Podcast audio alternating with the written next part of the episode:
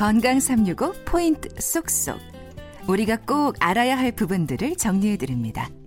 건강 365 박광식의 건강 이야기 듣고 계시고요. 이번 코너는 KBS 홈페이지와 유튜브 KBS 콩 그리고 팟캐스트로도 서비스가 됩니다. 피로를 주제로 연세대 세브란스 병원 가정의학과 이덕철 교수님과 함께 알아봅니다. 교수님 그러면은요 임상에서 병원 진료실에서 만성 피로를 호소하시는 분들의 좀 특징이 있을까요? 어떻게 오세요?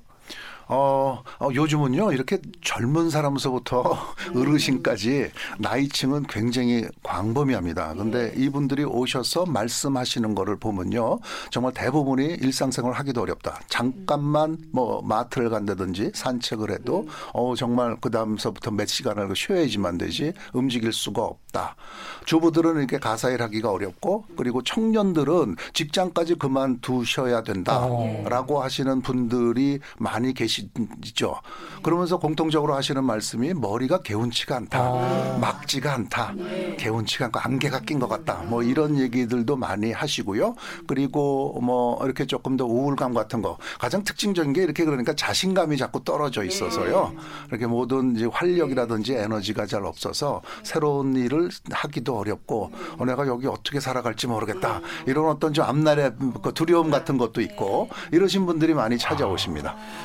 뭐 저야 뭐 경험이 없는 저로서는 딱 이 얘기를 들으면은 아 머리가 좀 이렇게 맑지가 않다 그러면 이건 뇌 검사도 해봐야 될 것 같고 그 자신감이 없다 이건 또어또 어, 또 우울증 검사도 해봐야 될 것 같고 어떻게 접근해야 될지 막막할 것 같은데요 네. 교수님께서는 이런 환자분들이 오셨을 때 어떻게 체계적으로 접근하시나요? 어, 일단 그래서 신체적인 문제가 있는지 없는지서부터 한번 살펴를 보죠 네. 그리고 모든 거를 언제서부터 어떻게 검사를 하셨습니까?라는 걸 물어봅니다.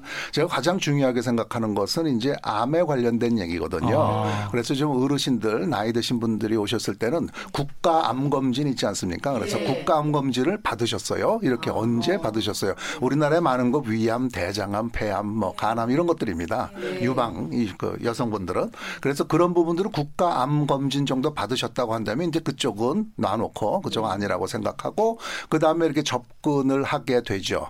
그리고서 보는 것이 이제 홀몬 호르몬 검사 중에서 중요한 것이 갑상선 호르몬, 부신 피질 호르몬이고요. 그리고 자율신경 검사를 하고 그리고 만성 염증이 피로를 유발할 수 있는데요. 그거를 위해서 만성 염증 표지자를 이제 검사를 하고 설문 조사를 하고 그래서 평가를 하고 난 다음에 어떤 부분이 문제가 있는지를 살펴보고 이렇게 집중적으로 그 부분에 대해서 이제 치료 방침을 잡죠. 음, 그러니까 암이 있을 때 초기에 좀 피곤해질 수 있다. 이건 좀 어느 정도 우리가 납득이 가고 네. 이해가 가는 부분인데요. 호르몬의 문제가 있을 때 피곤하다. 특히 갑상선 얘기를 해주셨고 이게 또 부신 피질도 연관이 된 거죠. 그래서 네. 요거는 어떤 질병이 있을 때 우리에게 이렇게 좀 피로감을 줄 수가 있는 건가요? 어, 그러니까 갑상선 호르몬이라고 하는 건 나이가 들어가면서 그 갑상선의 기능이 네. 떨어져 가지고 네. 자꾸 호르몬 분비가 떨어지게 됩니다. 네. 그리고 부신 피질 호르몬은 콩팥 위에 작은 부신이라고 하는 곳이 있는데 여기서 나오는 호르몬인데요. 이 호르몬도 우리 몸에 에너지를 만들어 줄 때 굉장히 중요한 역할을 해 주고 그다음에 염증을 가라앉혀 주는 역할을 해 주거든요. 두 가지 중요한 그 역할을 합니다. 이런 이런 부분들이 떨어져 있을 때 이거는 떨어져 있는 이유가 되게 스트레스 같은 거 같고 떨어지기가 아. 쉬워요. 그래서 어쨌든 이 호르몬도 우리 낮에 이렇게 해서 이렇게 부신 피질 호르몬은 그리고 이제 아침에 일어날 때 굉장히 수치가 높았다가 오후에는 떨어지게 됩니다. 이게 일중 변동을 하거든요. 우리 몸의 피로에 따라 음. 변하는 거죠. 근데 필요하신 분들 오전 오후 체킹을 해보면요. 이것이 좀 망가져 있죠. 그러니까 오전에 떨어져 있고 오후에 높다든지 수치가 너무 낮다든지 음. 이렇게 돼 있을 때 내 몸에서 나를 갖다가 이렇게 해서 그, 그 보호해주고 지켜주고 에너지를 만들어주는 그런 어떤 사이클 네. 그런 어떤 좀 그런 변화가 이게 깨져 있는 거죠. 아. 이런 부분을 세워주는 노력을 이제 하게 되는 것입니다. 음. 그러니까 만성 피로에 있을 때 우리가 혹시 암 초기는 아니 이건 중요한 문제니까 네. 이거 생- 생명하고 직결된 문제니까 이것들을 확인하는 것. 방금 얘기하신 호르몬이 좀 깨져 있는 거, 밸런스가 깨져 있는 부분을 짚어서 그 부분을 갖다가 도움을 줄 수 있는지 보는 것. 그리고 또 얘기하신 게 자율신경계가 깨졌다는 거는 사실은 좀 이 개념도 좀 모호해서 이게 어떤 얘기인지 그렇죠. 궁금한데요. 네네. 그래서 우리 몸에는요, 이렇게 해서 자율신경이라고 하는 것이 나도 급박한 상황에 몰렸을 때는 막 에너지를 만들어내는, 그러니까 네. 전쟁에 나갔을 때막 네. 만드는 이게 교감신경이라고 하는 것이고요. 그리고 부교감신경이라고 하는 거는 몸을 쉬게 만들어주는 거.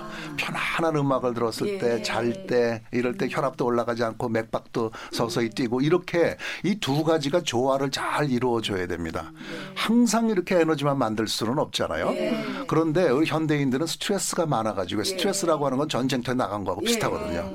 그렇기 때문에 교감신경만 너무 흥분돼 있고 쉬는 부교감신경은 굉장히 좀 그, 여기에 좀 밸런스가 깨져 있기 때문에 언제까지 에너지를 만들어 주겠습니까? 이러니까 아. 에너지가 고갈된 느낌이 들고 피곤하고 힘들어서 이렇게 되면 또 자신감 깨지니까 더 스트레스가 있고 네. 이렇게 해서 이게 반복되면서 반복되면서 이제 만성 피로에 들어가는 것이기 때문에요. 이런 부분에 자율 신경을 잘 살려주는 거.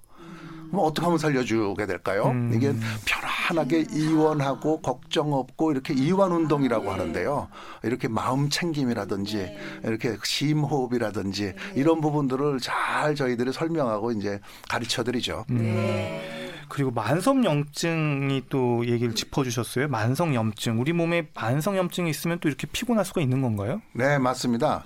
그 이유도 좀 간략하게 설명드리면요. 어, 염증이라고 하는 것은요, 외부에서 병균이 들어왔을 때 우리 면역세포가 병균을 이기려고 염증 유발 물질을 만들어내는 것입니다. 이걸 사이토카인이라고 얘기하는 것이거든요. 그러니까 이게 무기나 마찬가지입니다. 사이토카인이 병균을 죽이는 거예요.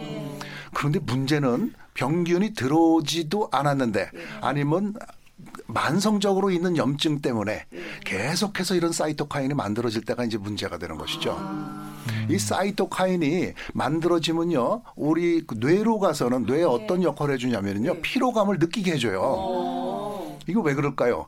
병균이 들어왔는데도 그냥 너무나 열심히 일을 하면 내가 아. 전쟁이 붙었으면 쉬어야 될 거 아니에요.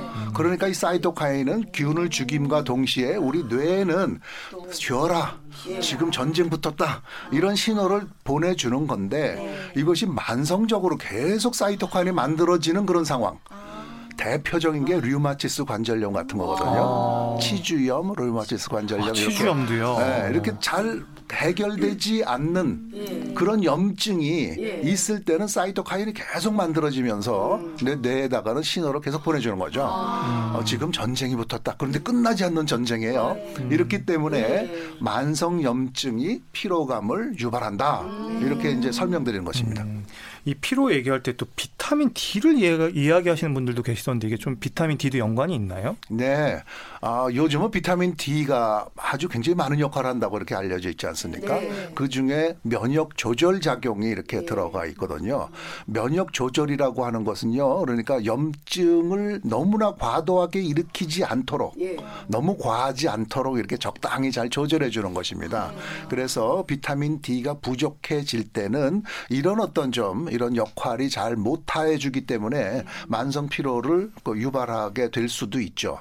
특히 현대인 경 같은 경우는 밖에 나가서 활동을 잘 못하고 햇볕도 잘 못 쐬고 네. 그리고 노인들은 또 이렇게 또그 네. 피부에서 이거 잘 만들지를 못하거든요. 그래서 만성 그 비타민 D가 부족하신 분들이 상당히 많습니다. 저희도 한번 병원에 오시면요, 이 비타민 D 검사는 꼭 해서 네. 떨어져 있으면은 그걸 올려드리면은 어. 훨씬 편안해 하시는 분들이 많이 계십니다. 아, 그렇군요.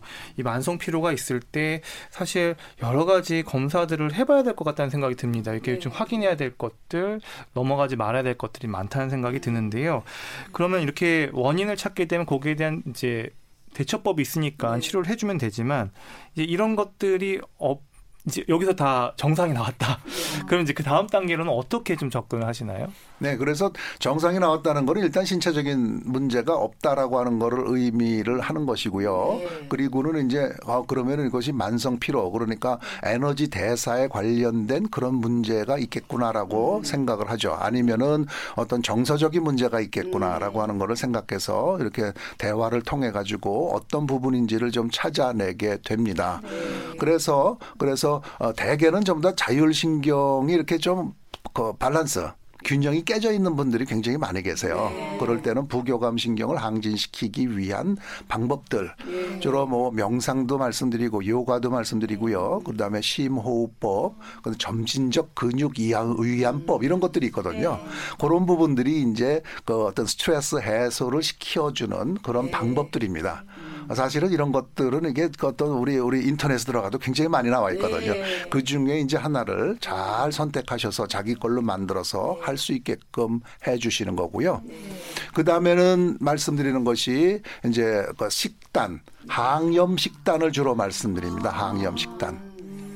항염 식단은 주로 오메가 3 지방산이라든지 채소 그러니까 등푸른 생선에 오메가 3 굉장히 많겠죠. 견과류 뭐 이런 것들, 잡곡밥 이런 것들을 어떻게 드시는지를 잘 설명을 해드리고 그리고 또 하나 중요한 축이 운동인데요.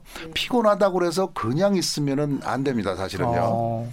우리가 다리가 뼈었을 때 급히 뼈었을 때는 쉬어야 되잖아요. 네. 그런데 그것이 염증이 좀 가라앉을 때는 움직여주지 않으면 이게 굳어버립니다. 음. 그래서 피곤하다고 그래서 그냥 계속해서 이렇게 집에 있으면 안 되고 네. 내가 견딜 만큼 단계별로 운동 강도를 높이십시오.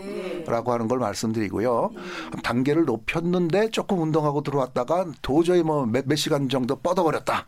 이렇게 되면은 그래서 그만두지 마시고 단계를 낮춰가지고 다시 그 아래 단계에서부터 다시 시작하는 노력을 해 보십시오라고 하는 것.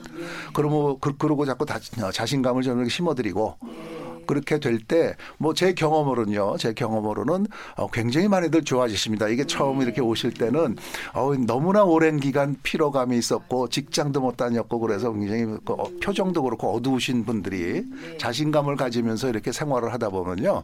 굉장히 좋아지는 그런 모습을 많이 봅니다. 아. 예, 좀 이렇게 만성 피로에 있는 분들에겐 좀 희망적인 네. 이야기 아닐까 싶습니다. 건강 365 박광식의 건강 이야기 오늘은 만성 피로에 대해서 말씀 듣고 있는데요. 단순히 쉬지 못해서 생기는 피로감이 아니라 우리 몸에 이상이 주는 신호가 만성 피로일 수 있다는 거 기억하셔야겠습니다. 네.